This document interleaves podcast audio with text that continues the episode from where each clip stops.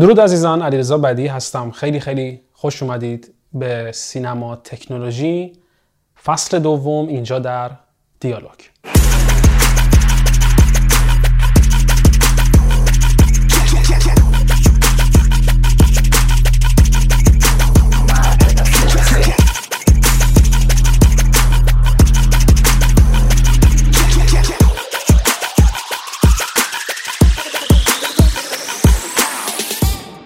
فصل دوم برنامه رو با یه توضیح خیلی کوچیک شروع می‌کنم و اون هم این هست که پادکست برنامه هم پادکست شنیداری برنامه هم به صورت صوتی در دسترس شما عزیزان هست و شما می‌تونید اون رو توی iTunes پادکست Apple Google Podcast Spotify و سایر پلتفرم‌هایی که مربوط به پادکست شنیداری هست پیدا کنید و بشنوید. هرچند این نکته رو فراموش نکنید که این برنامه برای پلتفرم یوتیوب ساخته شده. برای این ساخته شده که شما به صورت بصری ببینینش و بتونین که تجربه بصری داشته باشین. به خاطر من از همینجا پیشنهاد می‌کنم که از هر کجا که این برنامه رو به طریقی پیدا کردید برنامه رو به صورت تصویری ببینید. لطفا چون تمام اون تجربه که خواهید داشت به صورت تصویری خواهد بود. اکثر توضیحاتی که ما میدیم مجبور هستیم که به صورت تصویری انجام بدیم. پس فقط بحث شنیداریش نمی‌تونه حق مطلب و مطمئن ادا بکنه. در هر صورت امیدوارم که از پادکست استفاده کنید و بتونید که لذت ببرید ازش.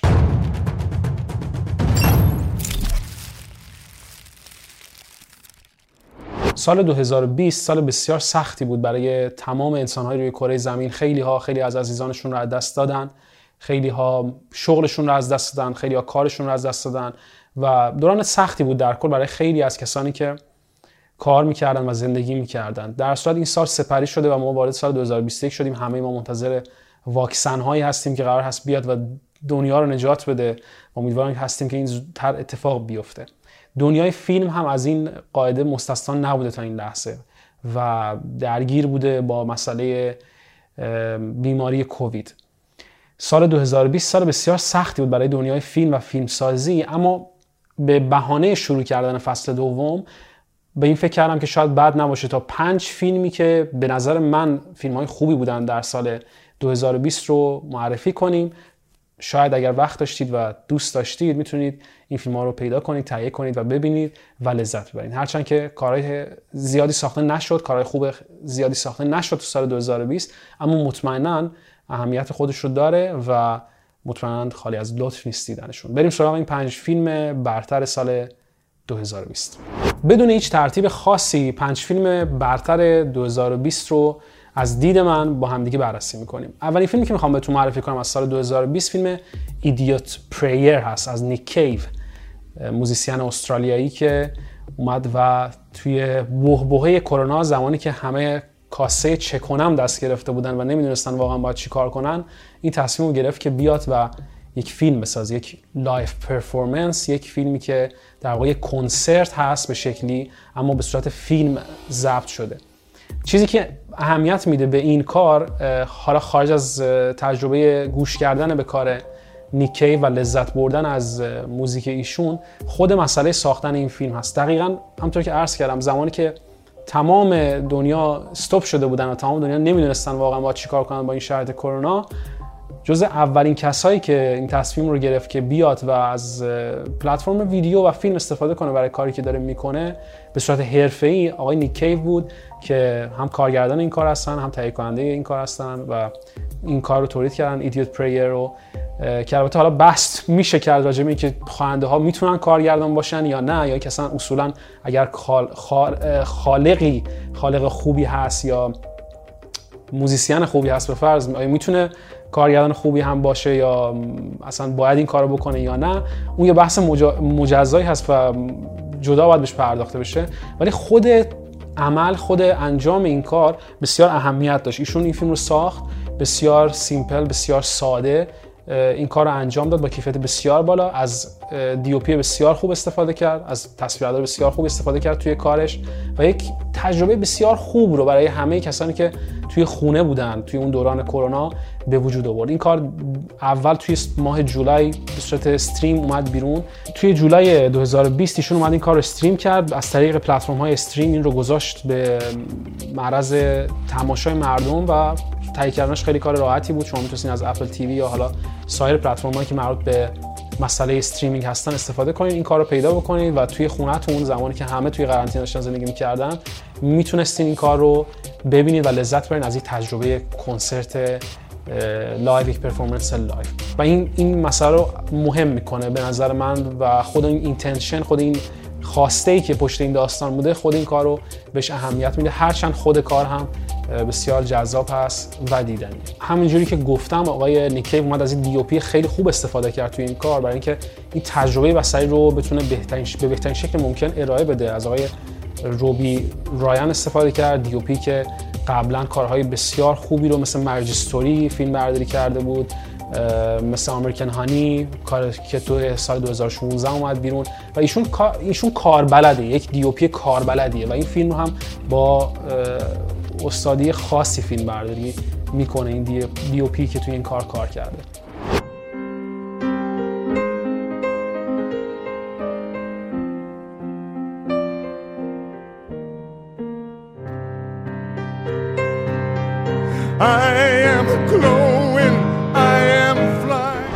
آیا ما می‌تونیم راجع به 2020 حرف بزنیم و یک کاری رو مثل 1917 از قلم بندازیم؟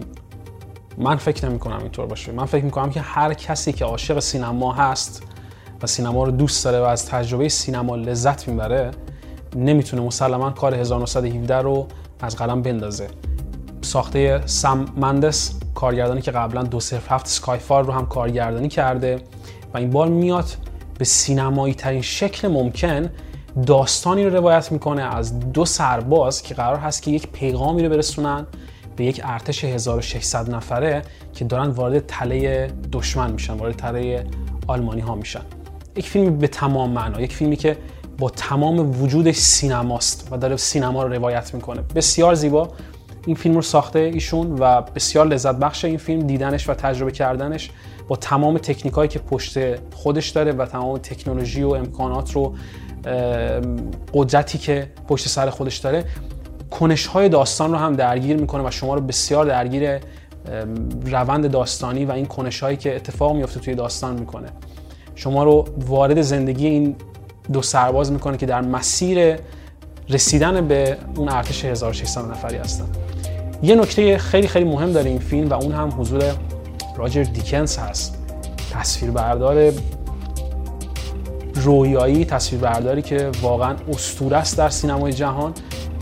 کسی که قبلا بلید رانر رو هم فیلم برداری کرده و این بار آقای راجر دیکنز میاد و از تکنیک لانگ شات استفاده می‌کنه یا وان تک شات استفاده می‌کنه و این فیلم رو به صورت یک ضرب با یک ریتم مشخص و بدون در واقع هیچ قطع دوربینی فیلم برداری می‌کنه. البته این رو فراموش نکنید چون خیلی هم برای من نوشته بودن یه سری از دوستان که آیا واقعا اینجوریه که این هیچ کاتی نخورده و آیا واقعا دوربین همینجوری فیلم برداری شده. خب اولین چیزی که باید توجه کنید اینه که خب اصلا مگه میشه دوربین رو آدم ورداره ببره مثلا سه روز پشت سر هم فیلم برداری کنه؟ نه مسلما اتفاق نمی‌تونه بیفته. اینو نباید فراموش بکنید ولی چیزی که هست اینه که تکنیکه. در واقع از این تکنیک دارن استفاده می‌کنن که قبلا من تو برنامه فکر دوم یا سوم سینما تکنولوژی توضیح دادم که این توهم حرکت رو این توهم این رو به بیننده بده که تصویر هیچ عنوان قطع نمیشه و دوربین همچنان در حال روایت هست و دوربین همچنان داره پیگیری می‌کنه اتفاقاتی که برای این بازیگران توی صحنه داره میفته که بسیار پیچیده است توی این فیلم. یعنی از اون تکنیک های ساده ای که حالا بعضا پیش میاد مثلا وای فای که به دیوار خورده میشه یا وای فای که به جای سیاه خورده میشه به این صورت نیست اصلا بلکه خیلی خیلی پیچیده‌تر از این هست. پشت صحنه‌های بسیار جذابی داره صحنه‌های بسیار عجیب غریبی داره که این فیلم برداری اتفاق افتاده. که از زیباترین صحنه‌های صحنه‌ای که اون سرباز توی شلتر یا محل استقرار سربازای آلمانی خودش رو یهو پیدا می‌کنه و می‌بینه که من الان وسط تو دل دشمنم در واقع و توی مجبور که یک شب رو تا صبح بکنه تا اونجا تا بتونه فرار بکنه. و این صحنه بی‌نظیره عبور از پل و در واقع رسیدن به این شلتر و فراری که از اونجا اتفاق میفته واقعا نفس هر کسی رو بند میاره و یه فیلم بی‌نظیره به نظر من یکی از فیلمایی که حتما باید جزء بهترین فیلم های 2020 ازش یاد بشه In your own time, gentlemen. Must be something big if the general's here. You have a brother in the 2nd Battalion. Yes, sir. They're walking into a trap. Your orders are to deliver a message calling off tomorrow morning's attack. If you fail, it will be a massacre. فیلم بعدی که می‌خوام بهش اشاره کنم فیلم سوم فیلمی هست به نام There is no evil از محمد رسولوف یا هیچ شیطانی نیست از محمد رسولوف کارگردان بسیار با قدرت و پرجرأت ایرانی کسی که واقعا افتخار درست کرد برای سینمای ایران و تونست توی جشنواره‌های مختلف جهان بدرخشه با این فیلمی که ساخته بود. خود داستان بسیار با جرأته. یعنی اصلا اینجوری نباید تصور کرد که حالا مسائل سیاسی و اجتماعی و این داستان ها دست به دست هم دیگه میدن و این فیلم رو میرسونن به جشنواره ها بلکه خود داستان خود چهار اتفاق مختلفی که در داستان داره میفته با چهار موضوع بسیار مهم کروشال قابل اهمیت و مهم. که داره در رابطه با مسائل اعدام در رابطه با نقد جامعه برخورد و آزادی اجتماعی هر کسی در یک جامعه داره صحبت می‌کنه در یک رژیمی مثل جمهوری اسلامی و این یک جرأت می‌خواد واقعا فیلم ساختن در خود ایران به این شکل با اون اتفاقات و با تمام مسائلی که برای ایشون پیش اومده نتونست حتی در از کشور خارج بشه برای اینکه بتونه جایزه های خودش رو دریافت بکنه. صندلی ایشون در تمام فستیوال هایی که این فیلم جایزه برد خالی موند اما صحنه های صحنه سینما سالن سینما به هیچ عنوان در هیچ جای دنیا خالی نبود وقتی که این فیلم پخش می‌شد. و این فیلم رو بهش اهمیت میده مهم می‌کنه این فیلم رو به علت اینکه در یک رژیم بسیار سرکوبگر مثل جمهوری اسلامی در یک شرایط بسیار سخت اقتصادی سیاسی اجتماعی ایران در حال حاضر با تمام مسائل کرونا و تمام اتفاقاتی که دور بر داره میفته یک آدم با جرأت یک آرتیست به تمام معنای با جرأت میاد و داستان روایت می‌کنه که نه تنها هر کسی جرأت تعریف کردنش رو نداره بلکه معدود آدمایی هستن که می‌تونن به این زیبایی و به این ظرافت بیان و این داستان رو روایت بکنن. برای اینکه اینقدر مسئله مسئله مهمیه که شاید حتی آماتورترین کارگردان اگر که بیاد یه همچین فیلمی در این موضوع بسازه می‌تونه به هر حال تاثیرگذار بشه. ما راجع به اعدام اگه صحبت بکنیم به هر حال شما به یه شکلی می‌تونی تاثیرگذار بشه اما محمد رسولوف یه کارگردان معمولی نیست به هیچ عنوان. این کار رو استادانه داره انجام میده. جایزه بسیار زیادی رو کسب می‌کنه در جهان. فیلم اهمیت داره به واسطه اینکه داره پیغام آزادی پیغام آزادی هر شخص و هر هویتی رو داره داد می‌زنه و مسلما هر ایرانی از دیدن title There is no evil در تمام فستیوال ها مسلما خوشحال خواهد شد و به خودش و به جامعه سینماییش می‌تونه افتخار کنه. مسلما این فیلم در لیست ما قرار می‌گیره.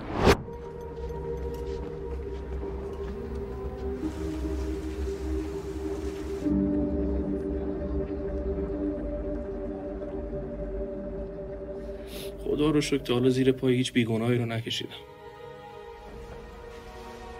نمی‌فهمی این الان تو چه وضعیتیه؟ بس قص نیست که آخه بس حواس پرتی تو سر به هوایی. خیلی خوب گفتم دیگه. خب اجازه بدیم بریم سراغ فیلم چهارم لیست پنج بهترین فیلم های 2020 فیلمی که می‌خوام براتون معرفی کنم اسمش از گوندا از ویکتور کازاکوفسکی کارگردان اهل لنینگراد. سنت پترزبورگ که یک فیلم مستند رو میاد روایت می‌کنه. یک فیلم مستند بسیار شاعرانه بسیار زیبا با تصویربرداری بسیار بسیار زیبا با تصویربرداری سیاه و سفید بسیار دیدنی.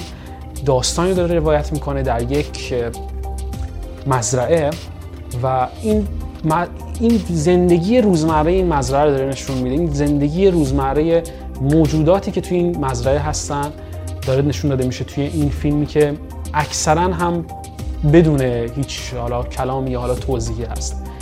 شاید بتونیم بگیم عمده فیلم رو شما در فضای اون مزرعه قرار می‌گیرید. هم در سکوت این مزرعه هم در آرامش این مزرعه هم درگیر شدن با موجوداتی که توی این مزرعه دارن زندگی می‌کنن با سختیاشون یا حالا زیبایی که زندگیشون داره و اینها رو میاد چاشنی می‌کنه با فرمت سیاسفید که مسلما رفلکتی هست مسلما باستابی هست از خود مسئله فرم خود مسئله سادگی و زیبایی این مزرعه. گرفتن رنگ از این کار توجه شما رو جلب می‌کنه به دیتیل هایی که خیلی خیلی فراتر از فقط مسئله اون رنگ خود اون مزرعه هست که بسیار زیباست و طبیعته. و این کار رو سخت می‌کنه برای کارگردان. ولی ایشون به زیبایی از پسش بر اومده. فیلمی که جایزه زیادی هم برده. بسیار فیلم لذت بخشی دیدنش. می‌تونه متفاوت باشه برای آدم های مختلف ولی من بسیار لذت بردم از این فیلم. و فکر می‌کنم که اگه بخوام یه فیلم مستند رو از سال 2020 استفاده کنیم اون فیلم فیلم نیست جز فیلمی که آقای ویکتور کازوکوفسکی ساخته.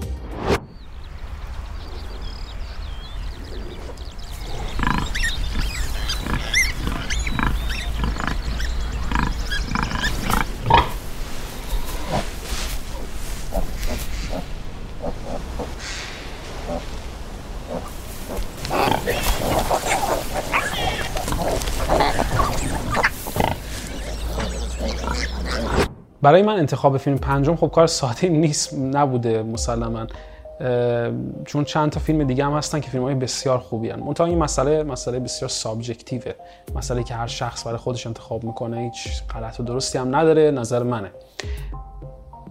برای برای جایگاه پنجم من بین دو تا فیلم بسیار شک داشتم که دومی رو اول میگم. و اون دومی فیلم منک بود از دیوید فینچر که فکر می‌کنم خیلی از شما دیدینش توسط کمپانی نتفلیکس اومد بیرون و داستان آقای منک رو که فیلمنامه‌نویس هستن در سال 1930 توی بازه 1930 که در واقع بعدا توی 1940 Citizen Kane رو میدن بیرون با اورسون ولز داره داستان این رو روایت می‌کنه و بسیار هم فیلم زیبایی و بسیار فیلم جذابیه بسیار فیلمه در, در معنای واقعی کلمه. اما برای من فیلم شماره پنج فیلمی نیست به جز Another Round فیلمی که فیلم دانمارکیه و این فیلم رو توماس وینتربرگ کارگردان دانمارکی می‌سازه به وسیله production های سوئدی دانمارکی و این فیلم فیلم خیلی زیباییه. آقای مات میکنسن هم توش بازی می‌کنه و یه فیلمی که واقعا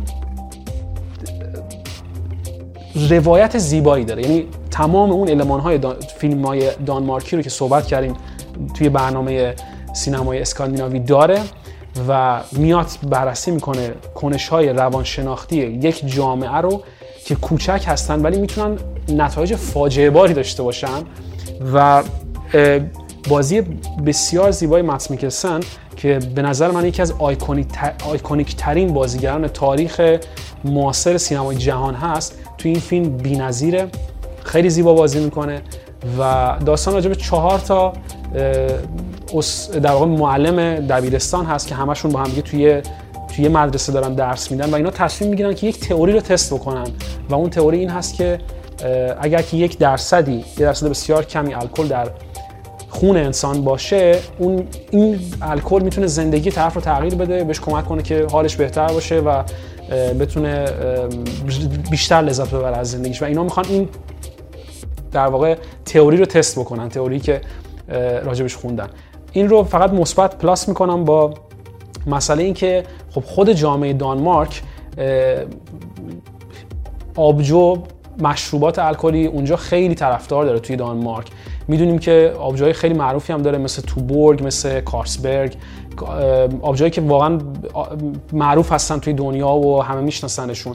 و خود مردم دانمارک هم بسیار مشروب خورن به زبون ساده و خیلی لذت می‌برن از مشروب. و این باز میگم مسئله همینه در واقع. یعنی یه بسته از جامعه بزرگی که حالا داره به صورت دیتیل داره راجعش بررسی میشه. فیلم البته مسلما ایرادهایی هم داره. البته من اصلا تو جایگاهی نیستم که از این فیلم بخوام ایراد بگیرم. و نمی‌کنم همچین کاری چون می‌دونم چقدر فیلم ساختن کار مشکل و کار سختیه و چقدر ایراد گرفتن کار راحتیه و من چقدرم متنفرم از آدمایی که ایراد می‌گیرن به سادگی از یک کار به این بزرگی و تو خونه نشستن با تخمک. بعد یه فیلم می‌بینن میگن که این فیلم من فلانجاش ایراد داشته فلان البته فیلم مزخرف خب زیادن ولی حالا برگردیم به بحثمون راجع به این فیلم. فیلم شاید یک جاهایی خیلی چفت و بستش اینقدر محکم نشده. شاید این پیچ رو نتونسته کارگردان دقیقا سفت بکنه مثلا توی پرورش بقیه کارکترهایی که توی فیلم هستن.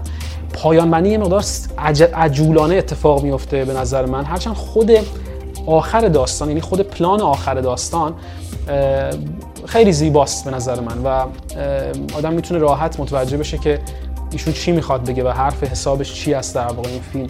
و چی می‌خواد بگه. بخاطر خیلی فیلمی نیست که شما رو بپیچونه برای اینکه شما بفهمید که آقا چی شد آخر این داستان. ما نفهمیدیم مثلا چه اتفاقی افتاد. و اون حرفه رو راحت بهت می‌زنه آخر فیلم. یعنی وقتی نگاه می‌کنه انسان متوجه میشه که آها این اینو داره میگه. آقا مثلا اینجوری داستانه. حالا من نمی‌خوام اسپویل کنم فیلمو و نمی‌خوام بگم که چه جوری است داستان و اینها. ولی پایمندی بسیار زیباست. پایمندی پایمندی که شما رو مطمئنا با لبخند از سینما یا حالا پای تلویزیون بلند می‌کنه. Another Round فیلم بسیار مهمی هم هست آفیشال سلکتد شده توی جشنواره کن توی همون سال 2020 و حتما حتما باید دیده بشه. توی جشنواره کشور دیگه هم داره میچرخه. امسال توی 2021 هم توی جشنواره دیگه هم هست و فکر می‌کنم که نماینده دانمارک هم باشه برای اسکار. اگر که اسکاری اتفاق بیفته و اگر که حالا هزار تا داستان نداشته باشن که بگن حالا قبول نمی‌کنیم فلان ولی اگر که دانمارک بخواد یه فیلم معرفی کنه مطمئن این فیلم رو به عنوان نماینده خودش در اسکار معرفی می‌کنه. در هر صورت فیلم فیلم بسیار جذابیه فیلم بسیار خوبیه. لذت بخش دیدنش لذت بخش نه مفهوم که شما با تو بندازی رو پاد مثلا تخمای بخوری حال کنی.